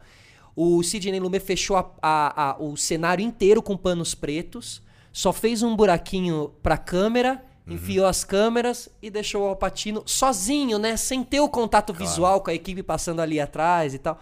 Mas olha que cara incrível com essa preocupação com os atores, assim, né? Eu acho que um dos capítulos mais bacanas do livro, é, né, tem, tem vários, mas um que eu acho que é muito, muito legal é, é valorização do ator. Eu falo isso porque eu descobri muito no Pequeno Segredo, aprendi muito, já vinha lendo, já vinha fazendo vários workshops, experimentando né, com atores. Mas a, a- primeiro pela escolha do ator. Eu estou passando isso com os meninos sírios agora. Então é, é muito louco, porque quando você vê a pessoa que tá certa pro papel, Ah, e não é às vezes assim 100% certa pra tudo, mas tem algo que aquela pessoa tem, dá um arrepio, dá um e, e é difícil você explicar o que é. E aí eu, eu tenho uma mania que é muito engraçada que eu chamo as pessoas da produtora e falo assim, mostra uns três, o que, que você acha? E É. todo mundo, e aquele lá fala assim, é, alta afirmação, né? Boa, eu, eu preciso achar, eu preciso ter certeza Será que eles viram o que eu vi, que né? eu vi. É, eu- acho que assim, é, é- é- mágico isso. E, e- e- e esse trabalho do diretor com o ator, dos atores com atores, dos atores no set e a proteção que a gente precisa ter com os atores é enorme e muita gente não entende, né? Quem não é do ramo não entende, fala assim, nossa, é um bando de mimado, é não sei o quê. Eu falo assim, cara, mas se você vê a magia que eles fazem no set, né? Às vezes você consegue fazer um set onde você tem pouca gente numa cena especial. Já fiz isso até no Pequeno Segredo, quando a mãe e a filha tem a revelação ali do, da, da, da- da enfermidade e tal. Mas tem horas que não dá. Então você tem ali 30, 40 pessoas em volta e, e você tenta preservar ao máximo, mas eles conseguem entrar numa intimidade de um com o outro ou sozinhos que você fala assim: caraca. É, a- parece que eles apagam, né? O, Eles estão naquele momento e aquilo é mágico. Tem uma cena onde a Maria Flor tá olhando pro espelho e parece que ela tá olhando para ela mesma. A gente fez um truque, né? A gente botou a câmera do lado do rosto dela. A câmera aparece no espelho, também apagada digitalmente. Olha. E aí você tem até uma foto aí. Aí você vê e ela tá olhando pra ela mesma e ela tá se tocando que tem alguma coisa muito errada com o corpo dela e com a- né, que ela tá doente. E é um olhar tão profundo. E, cara, tem o diretor de fotografia, a foquista. Eu tô um pouco mais distante. É uma metade de um banheiro, porque é um, é um set construído. Assim, não tem nada que bota ela naquela situação a não ser o talento dela. Maravilhoso. E ela puf, entrega aí, você fala assim, nossa, o pessoal começa a chorar assistindo. E nesse filme tem um elenco muito legal. Tem. Julia Lemmertz é um fenômeno. E o mais louco é que, assim, já para um diretor já é especial, barra difícil, responsabilidade de escolher um casting. Sim. Quando você tem que escolher a sua família em casting, É mais difícil ainda. você escolheu seu pai, sua mãe, que loucura. Eu escolhi a mi- a mim mesmo. Pode crer. Esse foi né? surreal. É verdade. Esse, esse foi surreal. Eu tinha que escolher a- a- o ator que ia fazer o meu papel com é, 13 anos, eu acho que era, 13, 14 anos, e depois adulto, com 20 Numa e festinha de poucos anos. aniversário, É. acho, né, que tem ali É, o também. primeiro encontro com o Robert Gianni, que é da Nova Zelândia, não tá com 15, 14, 15 anos, e depois é, é mais velho, com 27, 26 anos. É muito Deve louco. sido divertido, vai. Ah, é divertido, divertido. E eu escolhi um bem parecido comigo. É um bem bonitão, né? Um bem bonitão. E Mar, como é que tá a situação com o Mar agora em, em- em plena pandemia, assim? Como é que... Porque o David vira e mexe, tá embarcado. Sim. Quantas voltas ao mundo você já deu, David? Eu dei duas de barco e umas quatro de avião, mas vai mais de avião do que de barco. Mas o, o- o- é, é que o mar ele vem sofrendo há um bom tempo, né? É, Solari, A sua pandemia particular, né? É, ele vem sofrendo exatamente e tá cada vez pior. E, e você teve no projeto conosco, no Conexão Chima, você viu isso. As né, ilhas as todas ilhas sujas e... Bom, e o próprio Quando- mar também. Você olha assim, ah, parece que não tem nada. Aí você vai pegando, você olha perto, tá tudo ali. E foi isso que, né, para o outro lado né, do, do, do nosso trabalho, da família Shima, o trabalho de, que, né, de tentar ajudar os oceanos. Há três anos atrás a gente virou uma chave. Nós falávamos sempre de grandes expedições do passado, o lado cultural, o lado motivacional. Continuamos falando disso, só que a gente trouxe uma, né, uma plataforma como número um, que é falar dos desafios do mar e principalmente as soluções. Como que a gente vai resolver esse problema? Porque todo mundo fala de problema. Aham. O ser humano adora falar de problema. Sim. Agora, tá falando como é que soluções- resolve. Total, cara. E aí a gente criou o Voz dos Oceanos, que é a iniciativa que nasceu há três anos. Agora começa a decolar de uma forma fenomenal, com uma expedição saindo dia 8 de agosto. Dia 8 de agosto. 8 de agosto Vocês tiveram que adiar alguma... alguma... Nós tivemos que adiar a expedição ano passado. é, por motivos óbvios, que a gente não podia poder alugar nenhum. E aí a gente. o nosso adiar não dá para adiar dois meses, a gente tem que adiar um ano, né? Porque um planejamento de uma expedição de dois anos, ela tem a ver com é, épocas de furacão, ciclones, tem toda uma logística que você precisa planejar. É uma expedição, como é uma expedição que tem um lado científico, tem um lado midiático de awareness e, e educação, e tem um lado de também achar soluções para indústrias, de open innovation. É um guarda-chuva gigantesco, um projeto bem ambicioso. E, e, que duraria quanto tempo essa expedição? Vai assim? durar dois anos, os primeiros dois anos. Imagina, dois anos. Dois anos, mas ela é para ser em tranches de dois. Então, dois, dois, dois, dois. É, a nossa ideia é não parar mais. Né? Caraca. Então, primeiros dois anos vamos falar de plástico. Depois de dois anos, vamos ver se a gente vai continuar falando de plástico ou de outro tema que está mais urgente nos oceanos, porque o de plástico a gente conseguiu transformar para alguma coisa e já começar a mudar. Tá bem falado, né? Assim, tá bem falado. Bem, Mas é. é. um projetão, cara. É um projeto fenomenal que a gente está aí é, botando de pé, três anos trabalhando, agora botando de pé, entraram nossos patrocinadores, a gente começou agora realmente a. Agora, logo no começo, quando eu falei que um, um bom marinheiro, né, um, é, um bom velejador também é, um, é, é moldado para ser um bom diretor, tem essa questão do organizacional também, Sim. entende o que quero dizer, David? De, de, convivência. Eu sei, eu estive com vocês embarcados. é um ecossistema muito importante, muito que tem que ser muito bem cuidado e que é por isso que é tão especial, porque você vê como você pode é, realizar coisas com boas energias, se conectando Sim. com as pessoas como se fosse uma família. Você tem um momento do papo sério, você tem um momento da risada, da diversão, você tem um momento mais tenso que você precisa lidar de maneira diferente do que você lida em terra, porque você está embarcado, você está ali convivendo com aquela pessoa naquele espaço. Que é um pouco isso que vocês tentam passar para as pessoas entenderem a relação com o mar. Sim. Do tipo assim, olha, nós estamos em uma caixinha fechada. Que é o planeta, né? É que dá a impressão que a gente não tá junto, mas a gente é tá. Colado. Né? O, o mar nos dá os oxi... 70% do oxigênio que a gente respira vem do mar, vem não do vem mar. das florestas. 30% vem das florestas. Não estou dizendo que é menos importante. Sim. Mas vem do mar. Vem de uma, de uma fotossíntese que acontece com um bichinho ou com uma planta chamada fitoplâncton. É uma alguinha Aquela que brilha, é a que brilha, é, não. É, aquele é o plâncton, plâncton né? mas é o tá. plâncton bichinho. Esse é uma alguinha ah. microscópica que ela faz um, todo um movimento nos oceanos e quando ela está na superfície, ela faz fotossíntese. E todo mundo achava que eram as florestas só Perfeito. que faziam isso. A floresta faz, só que a floresta também consome. O fitoplâncton não consome, ele realmente só, só nele faz essa, essa fotossíntese. O que acontece? Quando o microplástico ele se acopla a isso, essa fotossíntese não acontece mais porque ele não tem mais esse movimento, esse transporte. Então, quando eu falo para as pessoas que o, lá em Goiás ou no Mato Grosso, o que, que eu tenho a ver com o mar? Eu falo assim: o ar que você respira é graças ao mar. Total. E o plástico que você jogou, talvez, aí ele vai, vai te. Parar. É... Vai parar, porque para no rio, vai parar no mar. É. 70% do plástico que vai parar no mar vem de rios. Tá? Então, assim, não é, do, não é do cara que mora na beira da praia. Perfeito. A grande maioria não é. É o que Às vezes na cidade, que você joga na rua, que vai parar no bueiro. Se a cidade não tem uma forma de mitigar isso, de recolher isso, vai parar no mar. É, que é mais ou menos quando a gente fez lá a limpeza em uma das ilhas. Você tá lá no, em uma ilha, no meio do mar aberto e tal, e de repente você encontra um, um Guaraná Taí. É. Uma latinha de Guaraná Taí. Primeiro, anos, 8, anos 90, ou seja, essa latinha tá aí há muitos anos. Segundo, essa pessoa não tomou um Guaranataí na ilha e jogou na ilha. Não, talvez tenha sido aqui, no, no bairro Exato. de Pinheiros de São Paulo, num carnaval, alguém jogou e foi parar na ilha. Porque vai. Vai. É, por hora, é um caminhão de lixo inteiro por hora que vai parar no mar, de plástico. Né? Uhum. Então, assim, só para dar uma relação. O volume, né? De uhum, volume. Então, é, a, gente quer falar assim, existe esse problema, a gente precisa mudar nós como usuários de plástico.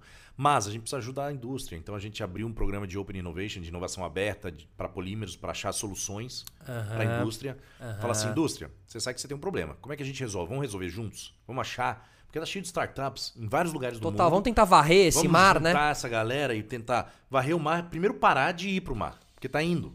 Agora claro, tá esgoto indo. clandestino. Tá indo agora. Então primeiro uhum. vamos começar a parar. Vamos começar a não deixar chegar no mar. E aí vamos começar a limpar o mar, porque limpar no mar é muito difícil. Pelas correntes. Pelas correntes e condições. O mar que está calmo num dia, dali a dois dias está com ondas de 10 metros. Qual é a máquina que você põe para aguentar tudo isso? Perfeito. Para poder limpar. Perfeito. E o plástico ele vai se quebrando e ficando menor. Que você viu, a gente Pois é, isso. aí vira o microplástico aí, que é fez aquele negócio aquilo? com a redinha lá, né? Você um... não tem uma redinha gigante para filtrar o mar inteiro. Né? Então, a, a, assim, a nossa ideia é essa. A gente precisa mitigar, precisa começar a parar e aí começar a inventar formas de a gente ir recolhendo. Somos otimistas, porque eu acho que tem saída. É, é ter criatividade, juntar a galera o suficiente para fazer isso. Mas você falou uma coisa muito bacana da relação do barco com o cinema. É.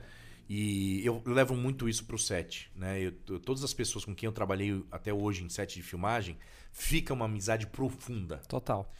É, e fica uma amizade de a gente querer trabalhar de novo. Pedro Rizzi. Pedro.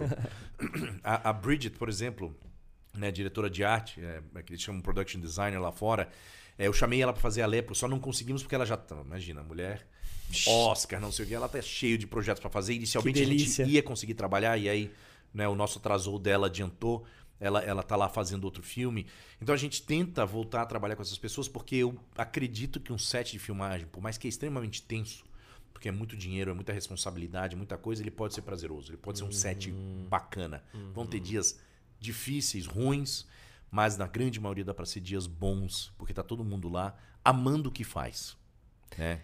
Isso é, isso é muito importante. Você falou de um, do, do momento do ator, quando você vê a mágica se realizando ali, né, em, um, em, uma, em uma grande cena e tal. Outro dia eu vi uma entrevista do Guardiola, o, o técnico, né? E ele conversava com um diretor espanhol. Dois espanhóis, um, um, um- um projeto do Banco Santander e tal, e os dois conversavam. olha. E o Guardiola, que é um cara do futebol e que tem a alegria muito clara e marcante, porque a toda semana ele busca gol. Sim. E ele tem essa alegria. Aham. E ele perguntava pro diretor assim: Cara, eu tenho essa emoção e essa alegria todo dia, toda semana. Cada semana eu tenho dois jogos. Você faz um projeto de quatro anos. Sim. Aonde é o seu gol? Tipo, Aham. aonde é o seu gol, sabe? E onde é o seu gol, assim? Aonde um projeto tão extenso você vai encontrando as, os gols, né? Cara, eu acho que é cada etapa. Eu, eu sou um, um diretor que é apaixonado pela etapa. Não tem uma etapa que você não gosta? Não tem uma etapa que eu não gosto. Eu não gosto de ficar sentado preso na ilha de montagem o tempo todo. Tanto é que eu trabalho com montadores talentosos que nem sempre concordam comigo, isso é importante. Justo, boa. Pra gente ter uma discussão, né? E eu não, eu não, eu prefiro que o montador não vá pro set, Pra ele não ter influência do como foi difícil fazer uma cena ou outra. Hoje em dia, pela dinâmica, você muitas vezes tem o, o- o montador lá e faz parte. É gostoso, é legal, mas eu prefiro que não vá pra ele Pra ser não se apegar a blindado. certas cenas, é isso, tá? Porque o diretor e a equipe se apegam a cenas que são muito difíceis de fazer. Claro. E às vezes essa cena, que é pra durar dois minutos, ela tem que durar 20 segundos. Né?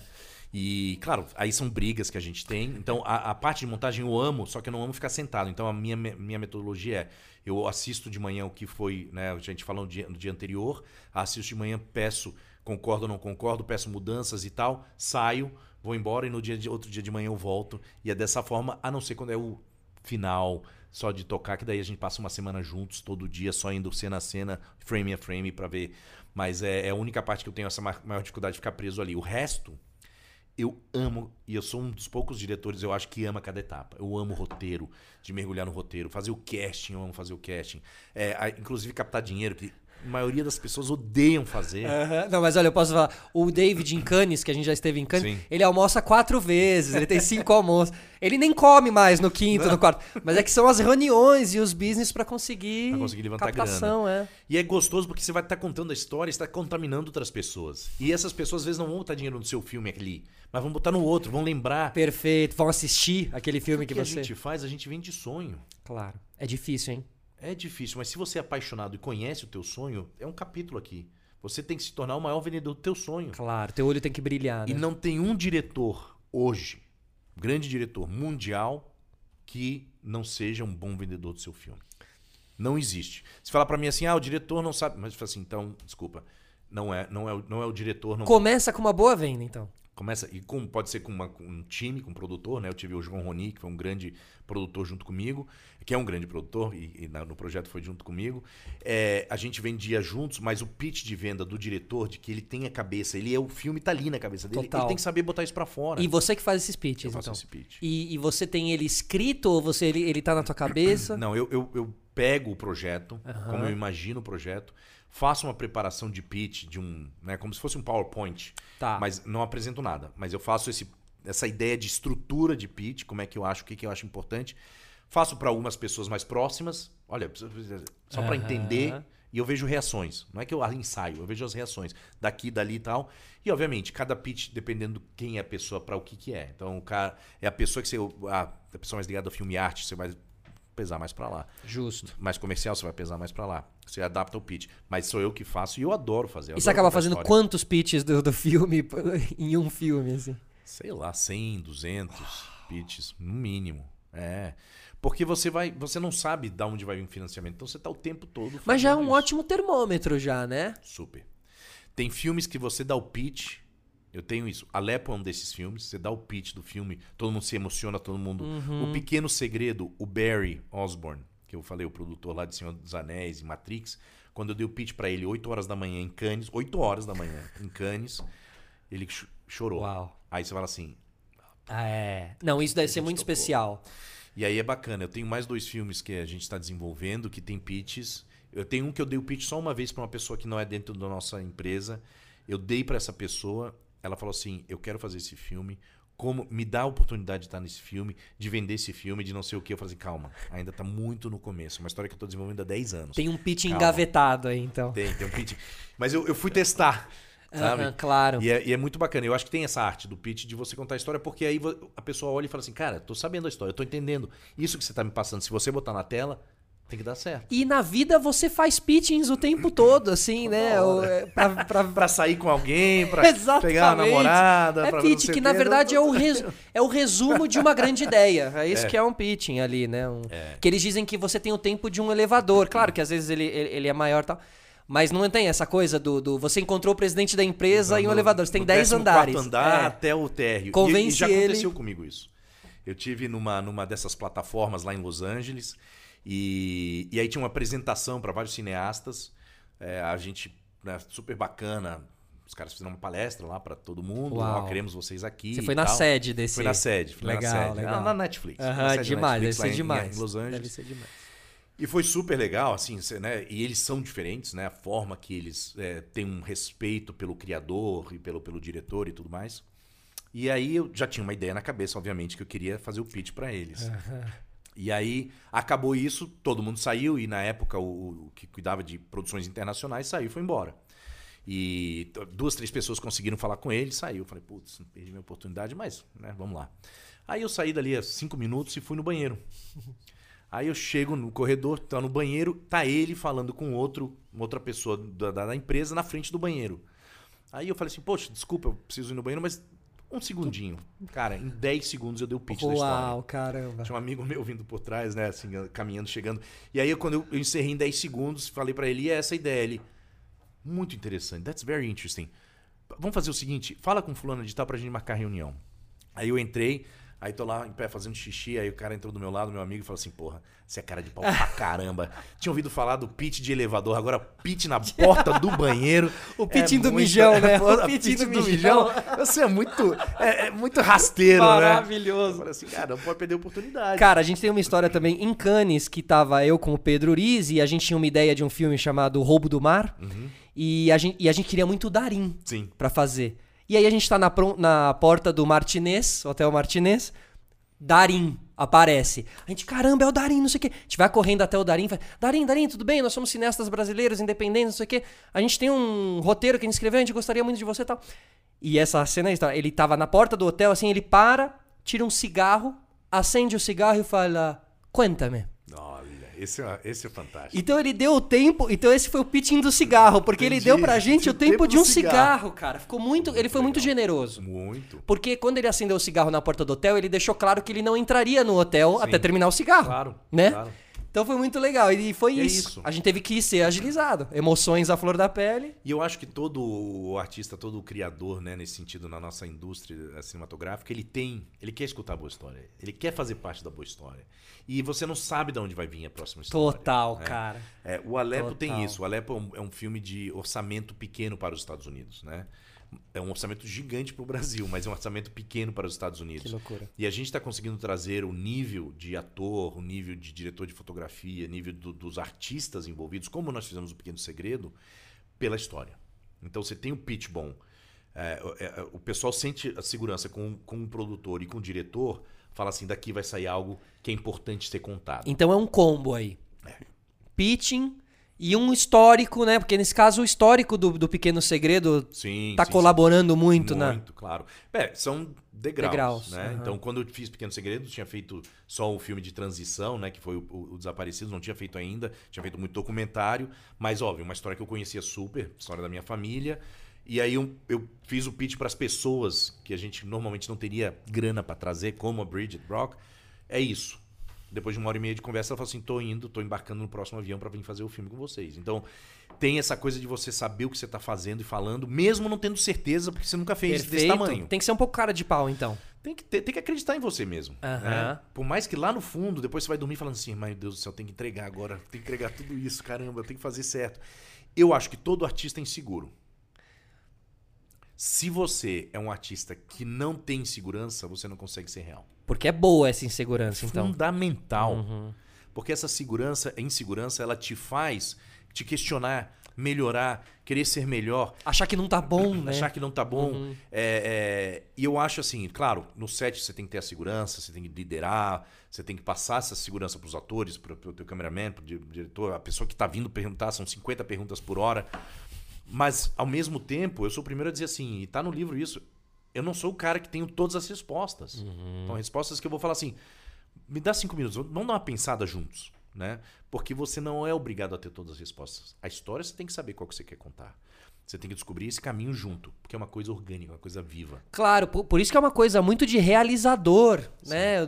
Não é o saber o, do ser o dono da verdade, é uma questão de Não. saber realizar mesmo. E, e a coisa de você ser um velejador, a realização tá no sangue de vocês, assim, né?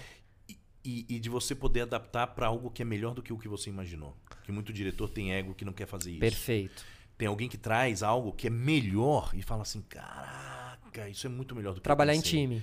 E você fala assim, cara, vamos fazer dessa forma porque isso aqui tá legal, porque eu pensei duas, três vezes já e é melhor do que a minha ideia, né? É difícil você ter as suas ideias mudadas, Total. mas putz, às vezes eh, são melhores e isso vem com o tempo, com a experiência e sendo tendo uma generosidade. O ator é outro bicho que é super inseguro, né? Todo, as pessoas não sabem disso porque às vezes os atores na frente da câmera Verdade. são extremamente seguros, até nas entrevistas, Sim. mas eles são extremamente inseguros e é necessário, porque essa pureza, essa fragilidade é o que faz passar a verdade.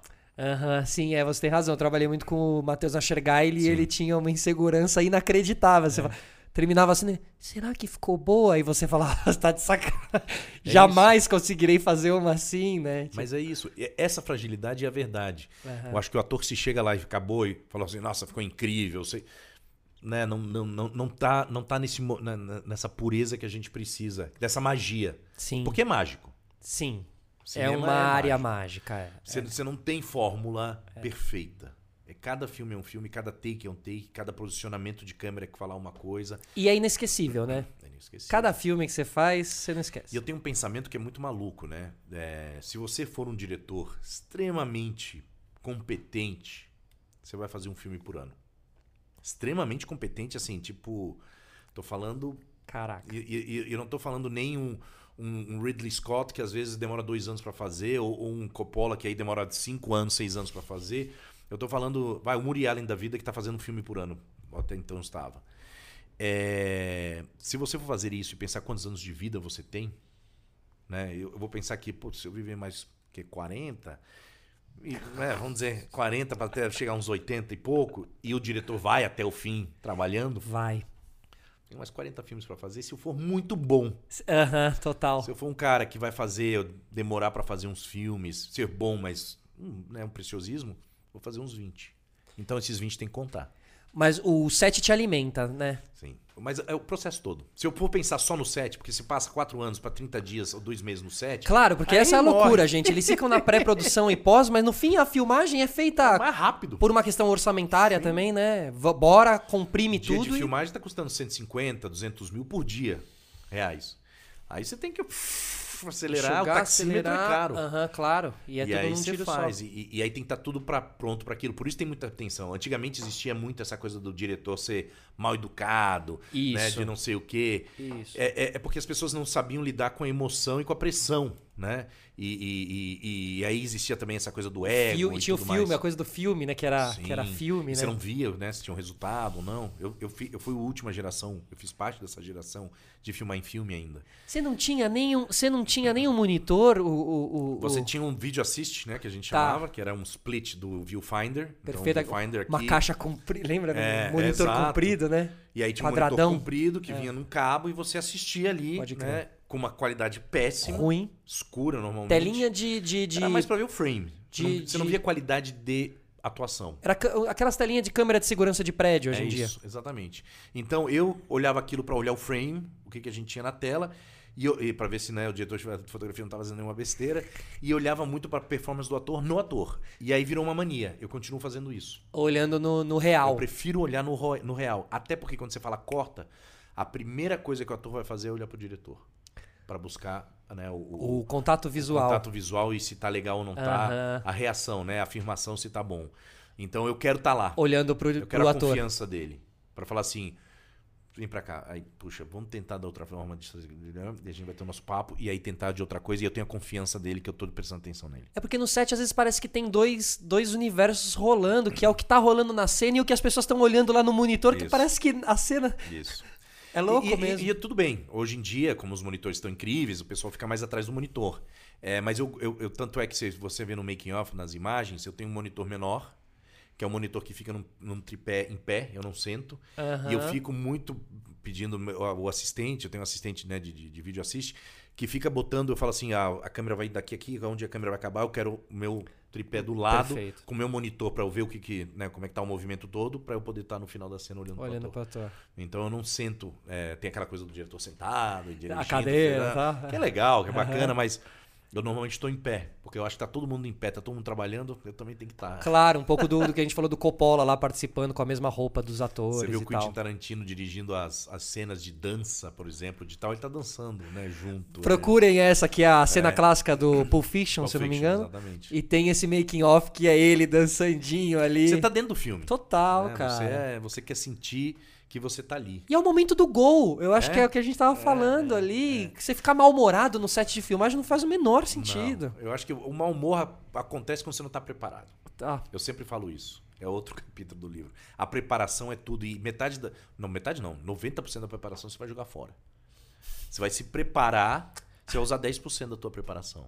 Importante. Isso eu aprendi com Judy Weston, que é a sumidade. Ela não faz mais workshops, infelizmente, que é directing actors, dirigindo atores.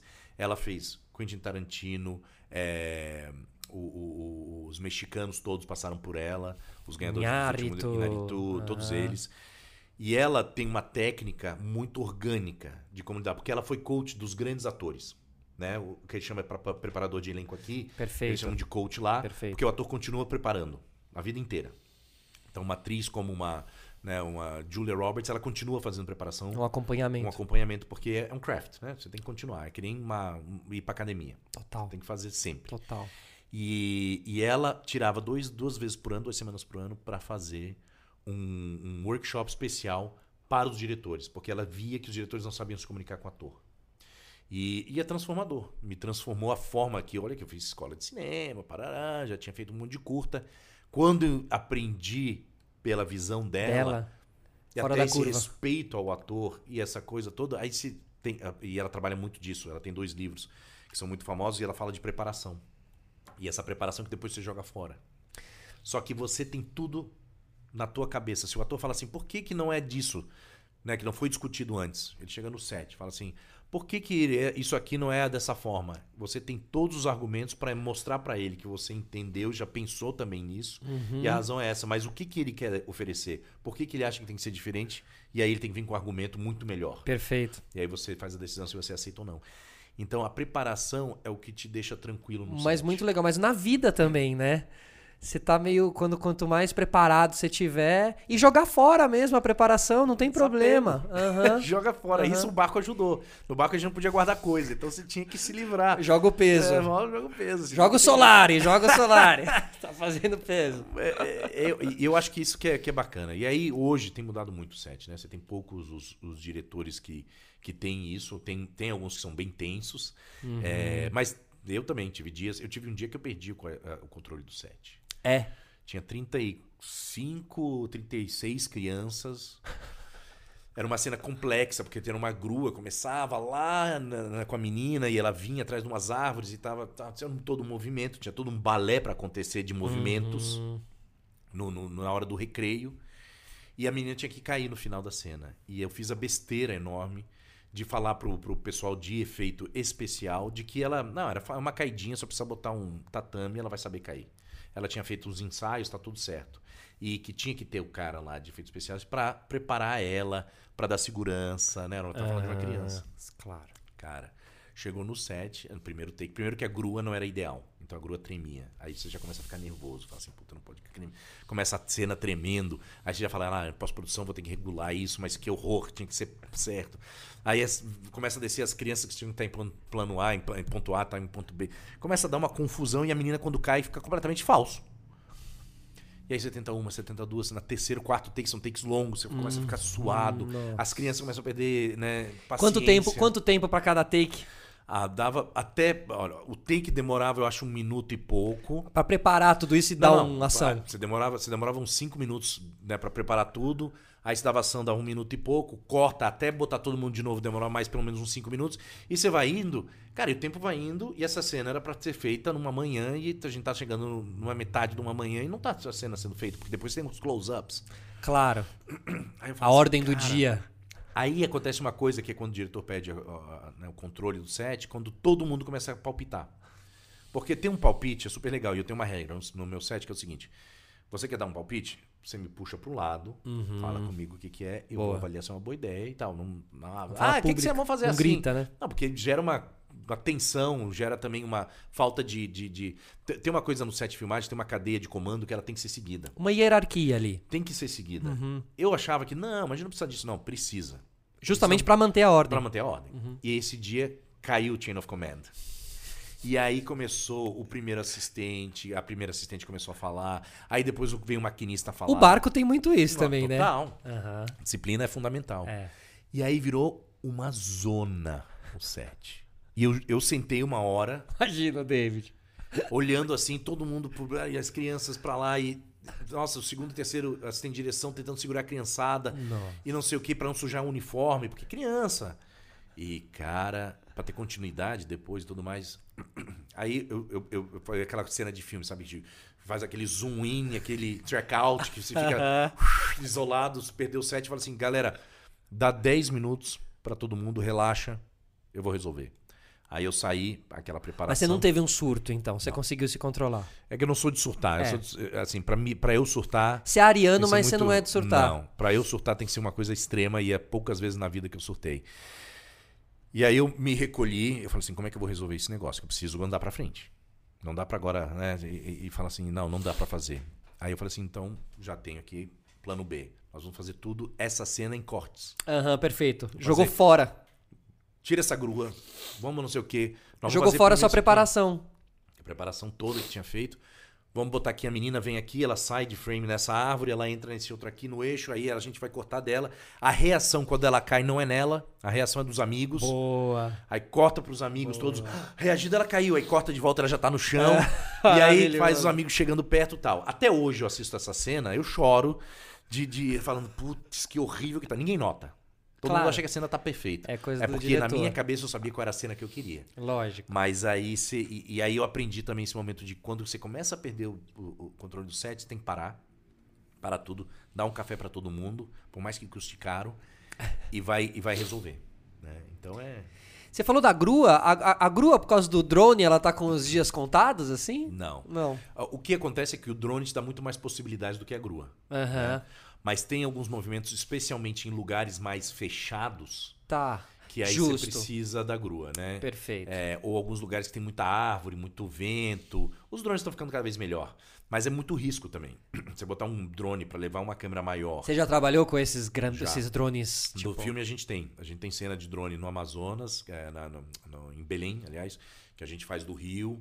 Parece de helicóptero. Tá perfeito. A e tinha o que? Uma Red lá. Uma Red, exatamente. Uma Red Dragon, né? Red Dragon. Então aquela Red grandona. pesada.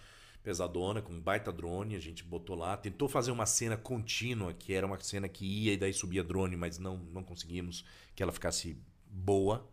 Ela ficou meio mequetrefe, a gente teve que cortar ela em cenas diferentes. Aham. Ah, a gente usou drone em alguns momentos e eu acho que cada vez mais a gente vai usar. À medida que o drone vai ficando mais seguro, a operação do drone. Não, e ajuda, né? Pra quem trabalhou muitos anos precisando de alugar um helicóptero pra fazer uma. Não, para o documentário, o drone é uma salvação do mundo. Uma salvação. Esse filme de Alepo agora a gente já está calculando. Então as cenas de deserto, que eu tenho uma cena especial que os meninos dão uma corrida para cima de um. Não é de uma areia, mas de um- como se fosse um morrinho, e daí você olha o deserto todo na frente deles. Exatamente, era para ser antigamente uma grua que vem por trás deles e revelava. e subiria. Ah, é o drone. Já mais fácil, né? né? Claro. Então, nessa- nesses casos, a, a grua morreu. Agora, para casos principalmente interiores, uns movimentos mais lentos, muito mais precisos, é, é que nem o Steadicam. Né? Todo mundo tem os move da vida, tem todos esses negócios. Só que o movimento é diferente do Steadicam. O Steadicam é um, é um movimento muito preciso, ele é muito mais suave. Perfeito. Então, por exemplo, eu tenho no meu set Pro Elepo um câmera normal, operador, e eu tenho um, um, um Steadicam. Eu pedi um Steadicam o tempo todo, porque o filme ele é mais... é, ele, ele tem um pouco mais de documentário nele, no sentido de sentimento, porque é, um- é- é real, é para parecer real. Aham. Então, mas só que dentro, em cima do Steadicam, entendeu? Porque o Move, eu usei no Pequeno Segredo, o Move quebrou um baita galho, mas tinha um problema que o movimento não ficava tão suave. Tão orgânico ali. Então, é, porque o Steadicam hoje, ele já está numa evolução de 20, 30 anos, ele parece uma grua em movimento. É, que é aquele coletão que o cara veste, né? Um, um jogo de molas e. e- E você vai ver todos os filmes hoje, né? É, Mission Impossible, todos os grandes. o é Dunkirk lá. É, tudo Steadicam. Com aqueles grandes planos sequência, Isso, assim, né? Vai tudo no Steadicam. É, porque é- ele é muito. O movie vai chegar lá, mas tem que viver ainda uns anos. E o operador de Steadicam é uma, é uma função muito importante, né? Porque o cara é, é quase militar ali, né? Parece que ele tá carregando. físico, É, é, Tem que ter um preparo físico, senão você estoura suas costas. total. É, e, e hoje a gente já contrata, né? O câmera principal não precisa disso, mas o, o- o- o segundo câmera, de que opera a segunda câmera, normalmente já é um cara de Steadicam. Ah, olha, que legal. A gente já pega um cara que sabe usar o Steadicam, mesmo que você não for usar o tempo todo. E daí você não Perfeito. precisa o operador. Você monta a equipe assim. Monta a equipe Você assim, tem o é. primeiro câmera Pra e o economizar. segundo. Aham. Se for um filme de 150 milhões de dólares, aí você Aí, tem um pra cada um. que é o próximo, que é o próximo, que é o próximo. Eu gostei, eu, eu- eu- eu tenho o, o Villeneuve, que fez um filme chamado Incêndios, que é um filme fenomenal. Que é o cara do Zodíaco também, não é? O Villeneuve? Ele- não, ele Não. fez o. Ele fez depois o Arrival, o Chegada, sabe aquele do, do alienígena. Animal! Isso. E agora ele fez um filminho chamado Dune. O filminho. E, e- e ele fez isso nos últimos 10 anos. E, e foi muito in- interessante que o, o, o Incêndios custou 6 milhões de dólares. E foi filmado na Jordânia, com a equipe que nós vamos usar agora. Olha. E ele fez 10 anos depois Dune na Jordânia, por 150 orçamento. milhões de dólares. Aí eu falo assim, acredite no diretor que tá nos pequenos budgets, porque daqui a pouco ele chega no budget maior e vai, ele vai lembrar de você. Totalmente, exatamente. Gente, obrigado pelo papo, David. Que papo, hein? Uma hora. Bom, a gente, ficaria mais, porque a resenha come solta. É, Se o Ale verdade. Moreno estivesse participando, trazendo Aí- dados, mais, é, mais. trazendo novos dados e referências. Gente, obrigado a todo mundo que ficou com a gente aqui até agora. Recebemos David Schirman aqui no Sistema Solar. E, David, Querido, um Obrigado. um prazer. você sabe que vocês são responsáveis por esse podcast Imagina, existir aqui. imagina, imagina. Por um momento muito especial da minha vida também. Legal, Vocês estão guardados no meu feliz. coração pra sempre. E hoje, além da gente gravar o podcast, eu tava muito feliz porque a gente ia se encontrar também. Também. E eu ia ter um momento de, de alegria. Cara, eu que tenho que te vocês. agradecer, porque você é uma pessoa de uma, de uma sabedoria, de uma leveza enorme. E até o ano novo que a gente passou junto, passamos poucas pessoas no barco inicialmente, e foi a ideia era essa, era de ter pessoas que sabem relax, sabem aproveitar, sabem se integrar.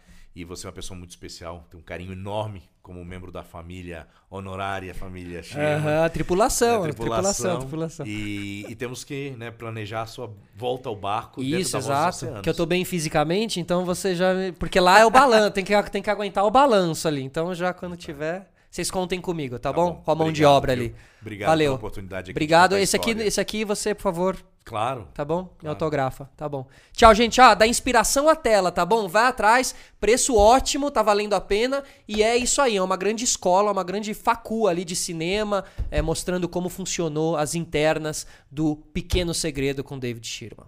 Valeu, gente. Valeu. Tchau. Obrigado.